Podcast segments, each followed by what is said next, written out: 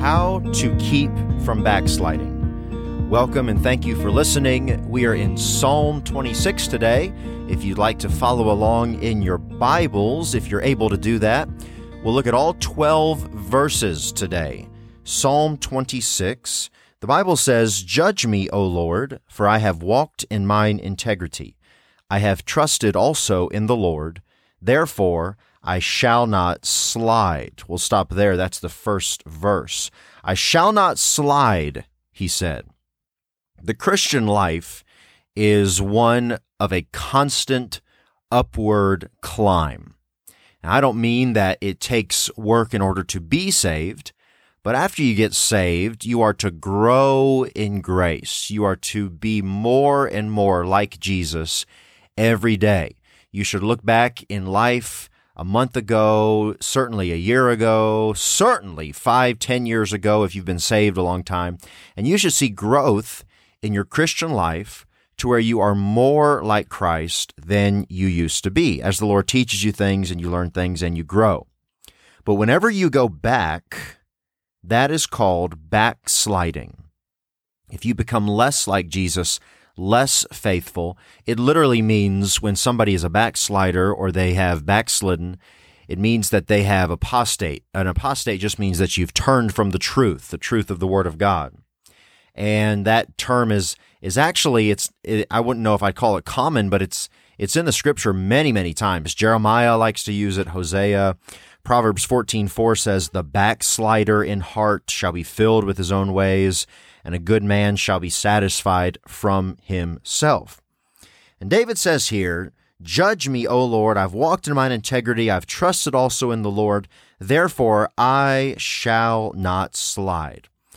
I don't know about you, but I don't want to backslide. I don't want to be a backslider. I don't want somebody to be able to say about me that I used to live for God, but now I am backslidden. I don't want that. Now, how do you keep from backsliding? And that's the subject today how to keep from backsliding. And I've got six practical points, and they all come from Psalm 26. How do you stay close to God? How do you continue to abound more and more, to approve things that are excellent, to be more faithful, to point more people to Jesus, to please God more and more in your life and in your thoughts, your affections, all of that? How do you continue to grow and not backslide? Number one, be open to examination. Be open to examination. David said right out the gate in verse number one, Judge me, O Lord. Verse number two says, Examine me, O Lord, and prove me. Try my reins and my heart. So many times people resist judgment and examination there's this uh, popular thing going around the last I don't know a few decades that it's it's it's wrong to to judge it's wrong to be judged nobody can call you on anything or else they're judging and the worst sin in the world is to judge another but you know you need to judge and have discernment on whether something is right or wrong and when you go to the Lord, you should be wide open for judgment and for examination. What a what a prideful attitude to think that you have now arrived, you are just exactly like Jesus, you're holy in every way. And if somebody maybe points out something in love to you that you should probably fix or might be done in a better way, or if you hear a sermon and something steps on your toes, how dare he? He's judging me. Well, now, easy, easy now. Uh, okay. Uh, he, uh, David said, Judge me, examine me. I want to know if something's not right so I can fix it. So be open to examination. That's number one. Number two, to keep from backsliding. Number two, keep your eyes on God and in the Bible. Keep your eyes on God and in the Bible. Verse 3 says, For thy loving kindness is before mine eyes, and I have walked in thy truth. Stay faithful to God. Keep your eyes right on the Lord. Don't worry so much about what people around you think. Worry about what the Lord thinks. And if you truly strive to please the Lord, you'll please the right people and in the right way. And then he says, I've walked in thy truth. You got to stay faithful to the word of God. Stay right there in the Bible. Don't ever be able to say, I used to read the Bible faithfully. I used to love the Bible. not read in a while, but I read it before. No, walk in the, that means live in it, obey it. So be open to examination. Keep your eyes on God in the Bible. Number three, this is important. Watch your influences. Watch your influences. Verse 4 says, I have not sat with vain persons, neither will I go in with dissemblers. I've hated the congregation of evildoers, and will not sit with the wicked. He says, I've not sat with vain persons. Vain persons, that means people that are living for empty, meaningless things. If you hang out and fellowship with people that are vain and live their lives for empty, meaningless things, pleasure, money, whatever, that will affect you. Neither will I go in with dissemblers. A dissembler is somebody with hidden motives. They're pretenders. They cover their true intentions. And if you're around somebody and you're hanging out with people and somebody eh, eh, comes around and they they talk a certain way to them, talk real nice to them and and say nice things to them about them and then that person leaves and as soon as that person leaves the person you're hanging out with they start gossiping about that person. Well, wait a second. What a two-face. Get get away from that guy. Get away from that lady. Somebody that's political, that's manipulative, that's a dissembler. Um, in verse number five, I've hated the congregation of evildoers, of the wicked. Those are people who live lives against the Lord. Now, again, I mentioned something about judgment a second ago. Judgment is, is discerning between right and wrong, okay? In this context, you must judge in order to identify these people. And, and uh, you know, if you see somebody and you discern that somebody is vain or a dissembler or like a pre- pretender, that's what dissembler means uh, somebody who is an evildoer, somebody who is wicked, will not sit with the wicked. He says in verse five, you have you are free to make that determination, that judgment, and you're not just free; you're supposed to do that.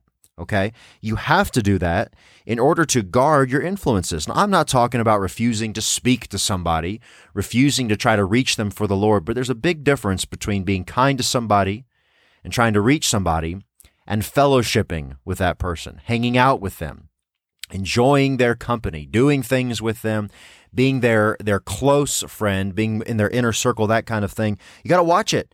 If you want to keep from backsliding, you got to watch your influences. In verse 9 and 10, it says, Gather not my soul with sinners, nor my life with bloody men. Bloody men is somebody who's guilty. There's blood on their hands. Um, verse number 10, in whose hands is mischief, and their right hand is full of bribes. Somebody who does wrong and then tries to cover it up, who just tries to r- manipulate and kind of run the situation and try to have power over the situation. Stay away from people who try to do wrong, who are not transparent, who lie about their intentions. Otherwise, you will backslide. Those people are prone to gossip, they're prone to criticize, they are prone to being fake, and that will lead you away from Christ. It'll cause you to backslide. All right. So, how to keep from backsliding? Be open to examination. Keep your eyes on God and the Bible. Watch your influences. Next, number four, glorify God constantly. Verse 6 says, I will wash mine hands in innocency, so will I compass thine altar, O Lord, that I may publish with the voice of thanksgiving and tell all thy wondrous works. When you glorify God constantly and you make it your lifestyle, that's your goal. You're thankful all the time. You're always looking for an opportunity to praise God and to thank God. I, am telling you, the difference between the people in verses 4 and 5 and 9 and 10, those sinners, those hypocrites, those fake people, those vain people, and the person who is looking to glorify God, huge difference. Huge, huge.